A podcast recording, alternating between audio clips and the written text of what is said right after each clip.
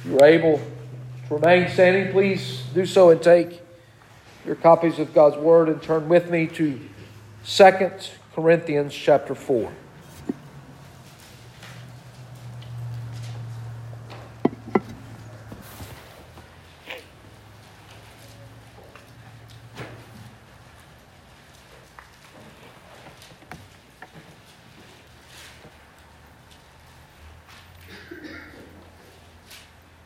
2 Corinthians 4 will begin at verse 7 and read to the end of the chapter, verse 18. Hear now the Word of God. It is infallible, it is inerrant, it is God speaking to us. So let us pay close attention. But we have this treasure in jars of clay to show that the surpassing power belongs to God and not to us. We are afflicted in every way, but not crushed. Perplexed, but not driven to despair. Persecuted, but not forsaken. Struck down, but not destroyed. Always carrying in the body the death of Jesus, so that the life of Jesus may also be manifested in our bodies. For we who live are always being given over to death for Jesus' sake, so that the life of Jesus also may be manifested in our mortal flesh. So death is at work in us, but life in you. Since we have the same spirit of faith, according to what has been written, I believed and so I spoke. We also believe and so we also speak, knowing that he who raised the Lord Jesus will raise us also with Jesus and bring us with you into his presence. For it is all for your sake, so that as grace extends to more and more people, it may increase thanksgiving to the glory of God. So we do not lose heart.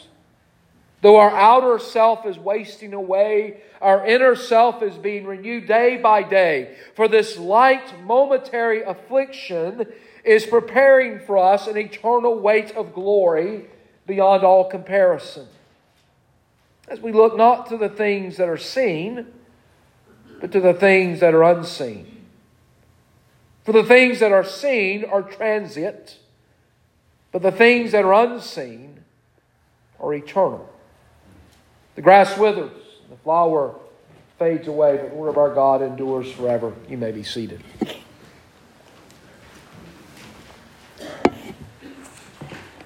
Last Sunday morning, we looked at the first 6 verses of 2 Corinthians 4, and we heard Paul speak to us concerning the gospel, the ministry of the gospel, the ministry that Paul and his associates, how he preached the gospel. They were not like those who were cunning and deceitful, those who tampered with the Word of God. If you heard Paul preached, you knew it was the very Word of God that he was proclaiming. But he also spoke about the veiling of the gospel.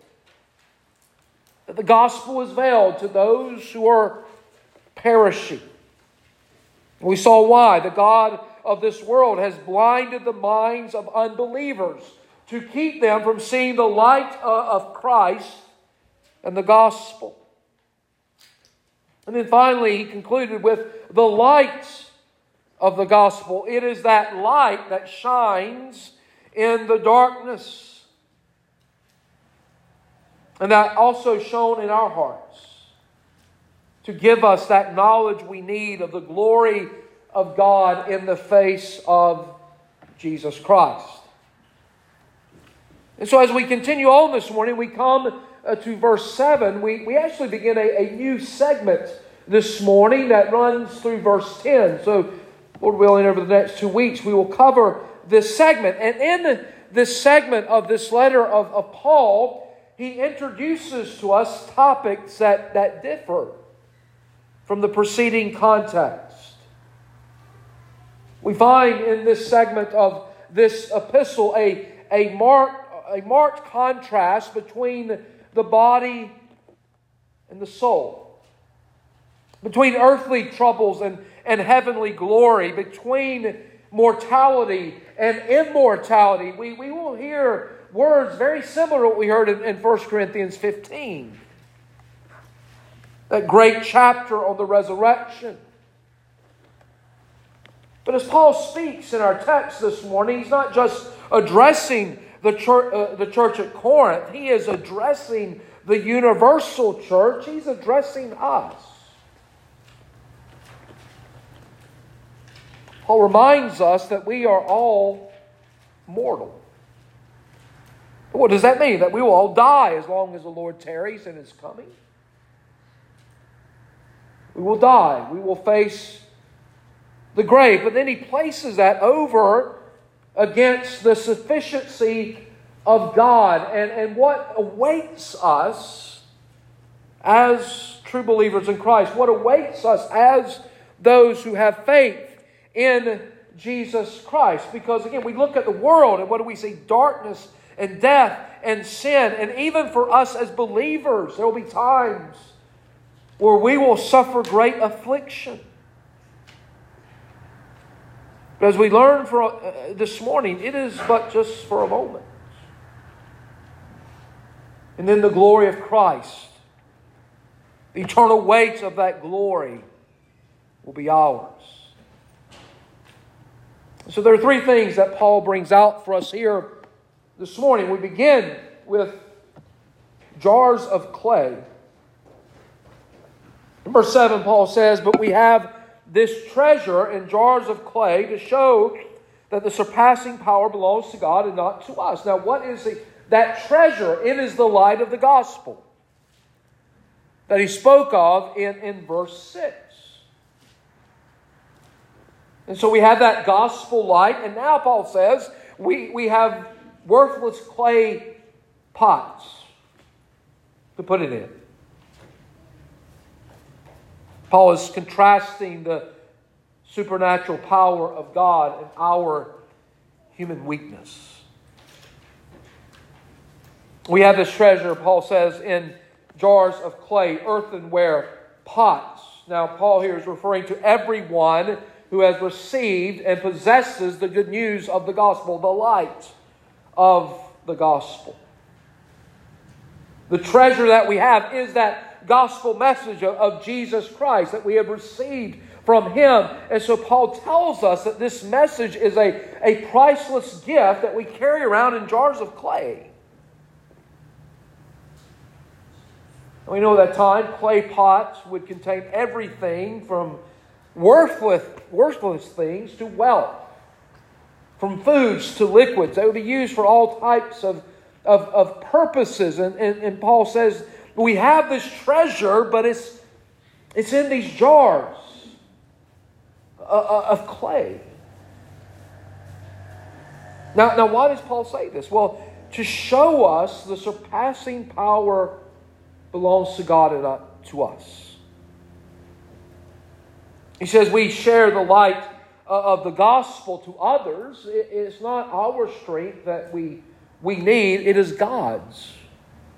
We need the Holy Spirit to give us the right words, to take us to the right scriptures. And you see, it is God's phenomenal or great power that will do that for us. And what is that great power? Our mind goes back to the Old Testament. We see the great power of God. We see that it is God's Word that created light. Let there be light. There was light.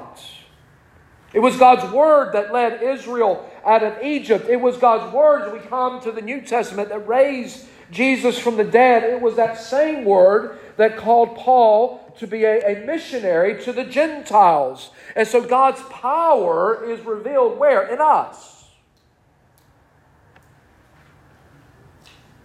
Now, in the eyes of the world, we are of no account. You realize that, right? You realize that as a Christian, in the eyes of this fallen world, you are of no account to them. And we see this throughout history. We understand that's why the church is so much persecuted today as it has been throughout the history of this world. We are of no account to this fallen world, but we have authority in the gospel. But yet here are these jars of clay, these earthenware vessels. And so that authority is not human. That's what Paul is getting at. His authority was not an authority according to a human origin. It is God's authority. It has its source in God. And then he continues on in verse 8, we are afflicted in every way, but not crushed, perplexed, but not driven to despair, persecuted, but not forsaken, struck down, but not destroyed. Now, Paul obviously is speaking of himself and those men who also were called to go and preach, but he's also speaking to us. As God's people, we are afflicted in every way, but not crushed. Now, what is that term, afflicted? It is to be in a situation in which one bears the pressures of the surrounding world. That's what Paul is getting at, to be in such a situation where we are bearing the pressures of that surrounding world. It's to be crushed, almost to be pressed in on every side. Paul says, but we are not crushed by that weight. He says we are perplexed, but not driven to despair. Paul says that he despairs over nothing. He has great optimism. But we've already heard one time that Paul did despair of his life. But that was a single moment in time. For Paul, even though we are perplexed, we are not to be given over to despair. And we'll see why in just a little while. In verse 9, we are persecuted but not forsaken. Here, Paul portrays not only himself, but us as a fugitive. A fugitive being hunted down by our adversaries, yet at the last moment, we are able to escape. Again, there's much persecution going on this morning of God's people. More and more persecution is coming to us here. We are struck down, but not destroyed. Paul here gives the imagery of a wrestler who throws his opponent to the floor. And so Paul is lifted up and thrown down, yet he is not yet passing away. He has not yet been destroyed. And so all of this is happening to God's people. And he says in verse 10, always carrying in the body of Jesus, so that the life of Jesus may also be manifested in our bodies. Christian, you're always carrying around in your body the death of Christ. Now, Paul and his co-workers, they experienced Jesus' suffering and death in their body. More than once, Paul has mentioned for us the sufferings of Christ in relation to himself. Paul could testify to physical suffering, to being beaten with rods for the cause and the sake of Christ.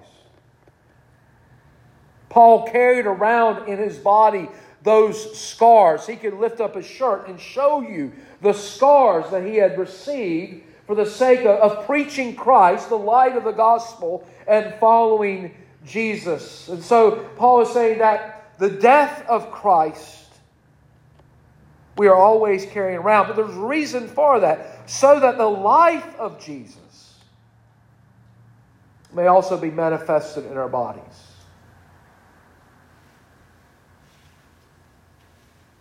Imminent death was a constant companion to Paul. He never knew. One day he could be brought forth before the authorities and be put to death. As a preacher and as an apostle. But it was that way so that the life of Jesus could be revealed in Paul. The resurrected Lord constantly strengthened Paul by renewing his life. And then in verses 11 and 12, for we who live are always being given over to death for Jesus' sake, so that the life of Jesus may also be manifested in our mortal flesh. So death is at work in us, but life in you. Every moment that we live, our life is to be dedicated to Christ. That's what we are to be as Christians. We are to be wholly dedicated to Jesus. Now why? Because He is wholly dedicated to us. It's pretty simple, right? If one is wholly dedicated to you, then in return you should be wholly dedicated to Him. That's how we are to see the Christian life. Again, there's no aspect of our living that is outside of the Word of God. If we want to know how to live, we go to the Bible. If we want to know what to do, we go to the Bible. If we want to know what is sin, we go to the Bible. And so our life is always dedicated to Jesus and the gospel. And again, Paul was surrounded by this danger. It came from many sources and many people. And Paul was being delivered over to death. And so are we. You might say, well, none of us have been delivered over to death for the sake of Jesus and His gospel. Well, we haven't yet. Jesus Himself tells us, does He not? They persecute me. They will also persecute you who are my disciples. Christian, it is coming. It is coming to us. We pray that it may be softened, but it is on the way. Do not fool yourself. Persecution, great persecution, may well be what God has in store for us. But when we are delivered to death for the sake of Jesus, when we suffer as Paul suffered, as others suffered for the sake of Jesus, why is that? We do it as Paul did it for other believers, so that they, by the grace of God, would not suffer. Verse 12, he says, death is at work in us, but life to you. Death was working in Paul. Why? So that the Corinthians would have life. Death was working in all that Paul would bring to Corinth so that the Corinthians would have life. Now, that doesn't mean that the Corinthians would not have to suffer. It doesn't mean that the Corinthians may not even suffer to the sake of death for the cause of Christ. But Paul would go first so that they would have life.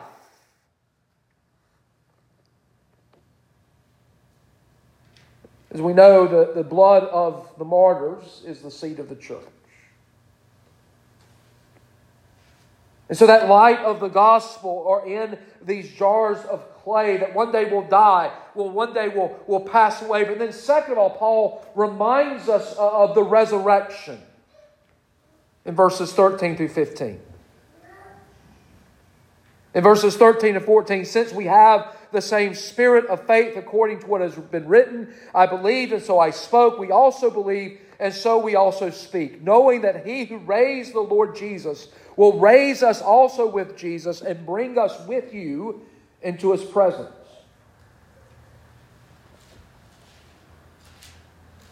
Paul says here that we as believers, we have the same spirit of faith. Even though in Paul's life he was repeatedly delivered to death, his faith in God, his faith in Jesus was strong, and this always allowed Paul to communicate Christ's gospel. And he says, we all have the same spirit of faith this morning. We all believe, and therefore we are to speak. If we have faith in Jesus, we are to speak of that faith. Let me ask you, how many people did you speak of Christ with this past week? 1, 2, 10, none? Paul tells us we are to be speaking. You see, our internal faith comes out by what? By external testimony. You know, when you are admitted to the table, what is it that you do? You come and you give an external testimony of what has happened internally. You give a confession of faith, and then you are allowed to come to the table. And that's part of our confessing, but we're to be confessing to all. By obediently confessing the gospel of Christ, we give evidence of our faith, and we testify that we truly do belong to God's family. And as we do that, we know something, don't we? We know as these jars of clay are perishing, as these bodies, as we'll see in a moment, are getting weaker and weaker each and every day, we do this knowing that God raised Jesus from the dead, knowing that He will raise us from the dead. As Paul states, knowing that He who raised the Lord Jesus will also raise us with Jesus and bring us into His presence. How do we know this? By faith. By faith, we know these things to be true. By faith, we know that whatever happens to us, regardless of what happens to us, that God will raise us up one day and we will be with Jesus forever, in the presence of the glorified Christ. That is our hope, isn't it? That is your hope this morning as a believer. That is your hope if you're ever told to forsake Christ and live, or give confession to Christ and die. That is your hope in that moment.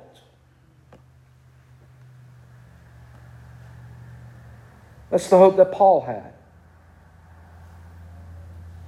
And he goes on in verse 15, "For it is all for your sake, so that as grace extends to more and more people, it may increase thanksgiving to the glory of God." For all these things happened, Paul says, to do what? To see the grace of God extended to more people.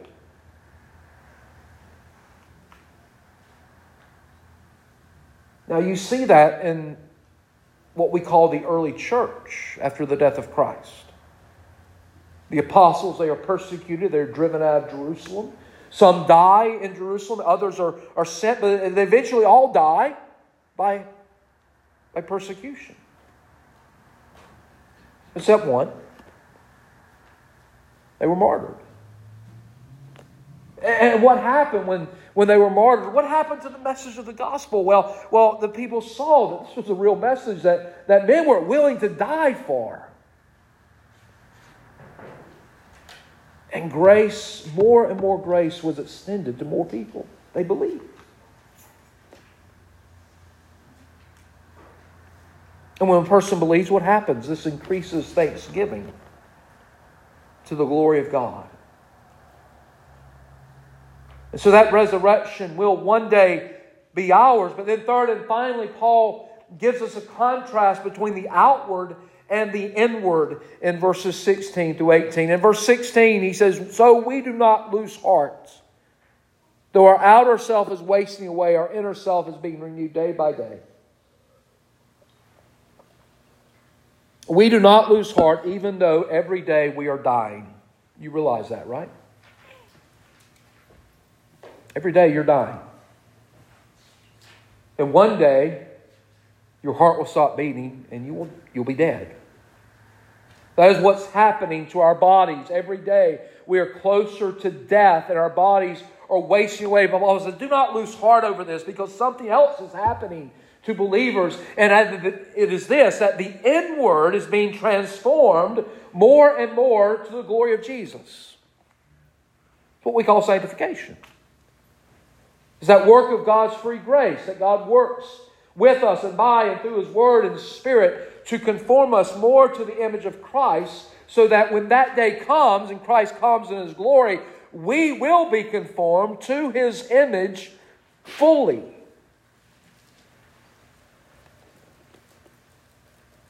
We are being renewed.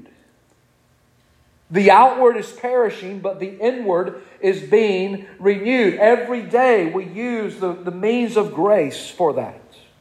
The Word, prayer, the sacraments on the Lord's Day. To be conformed more to the image of Christ. And then in verses 17 and 18 he says, "For this light momentary affliction is preparing us for an eternal weight of glory beyond all comparison." as we look not to the things that are seen, but to the things that are unseen. For the things that are seen are transient, but the things that are unseen are eternal. He says, our affliction, whatever it is in this world, whatever God brings to us, is light and but for a moment, preparing us for the glory that awaits us. You see, whatever we suffer in this life pales in comparison to the glory of the new heavens and the new earth with Jesus. And there are no words that can describe what God has in store for His people.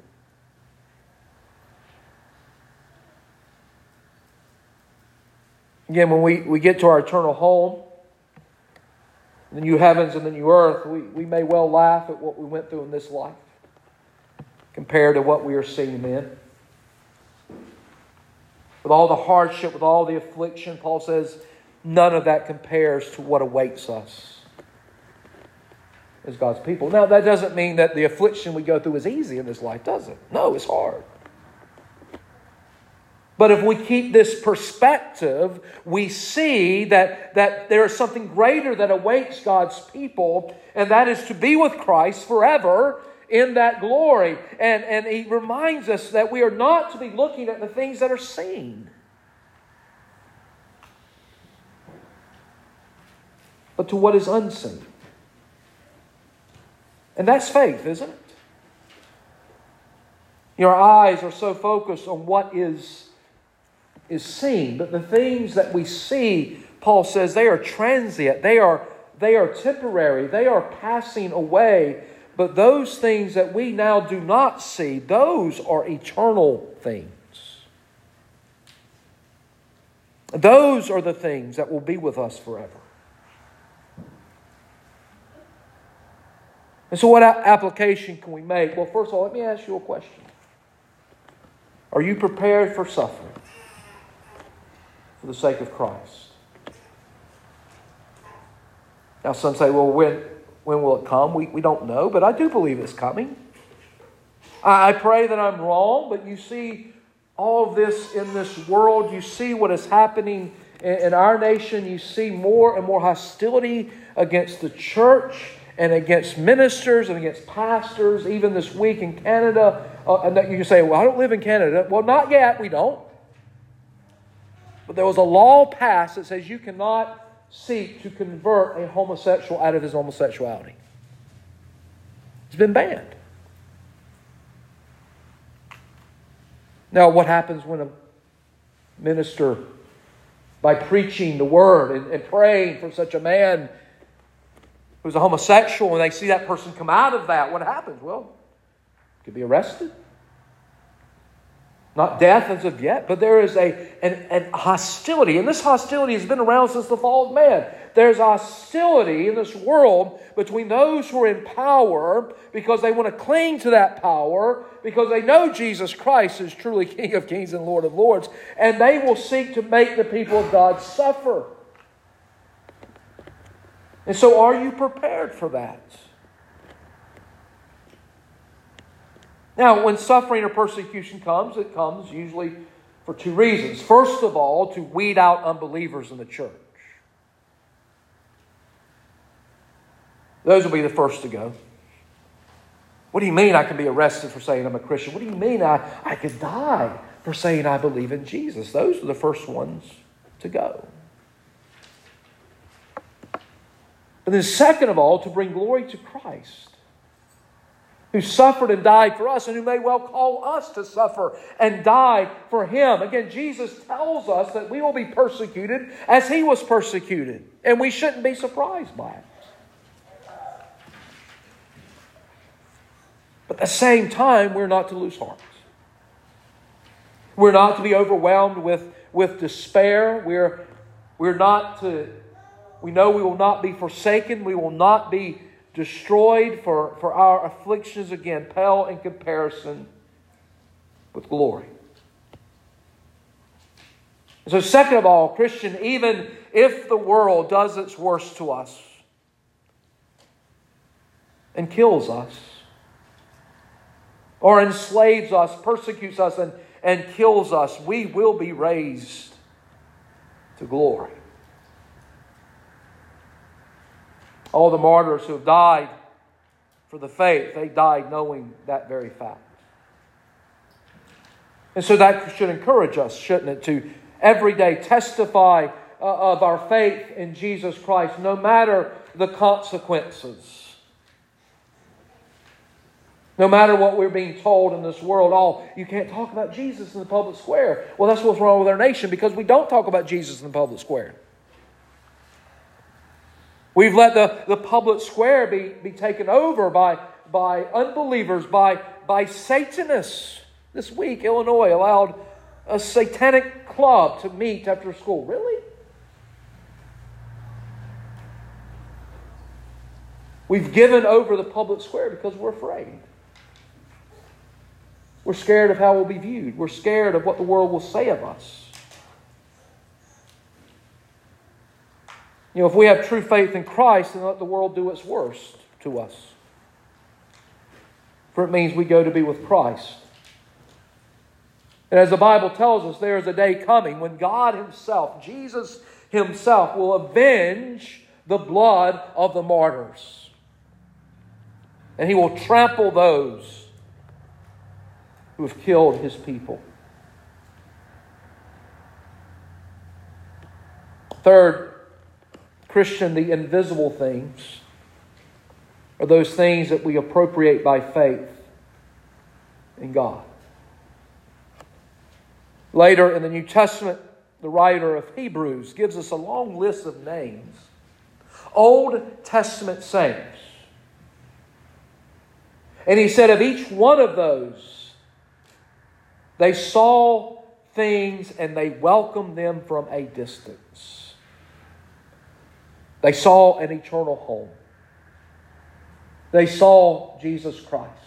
They saw these things. They welcomed them in faith. And he says to us as believers today that we are to keep our eyes fixed on Jesus, who is the author and perfecter of our faith. Christian, are your eyes fixed on Jesus this morning?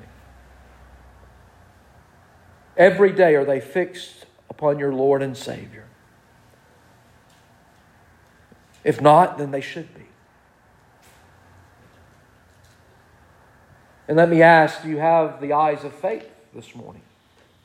Have your eyes been opened to the fact that you are in need of this perfect Savior, the one who is the author and perfecter of our faith, Jesus Christ, the one who opened Saul's eyes on the road to Damascus and took a persecutor of the church and made him into the apostle of apostles in the New Testament,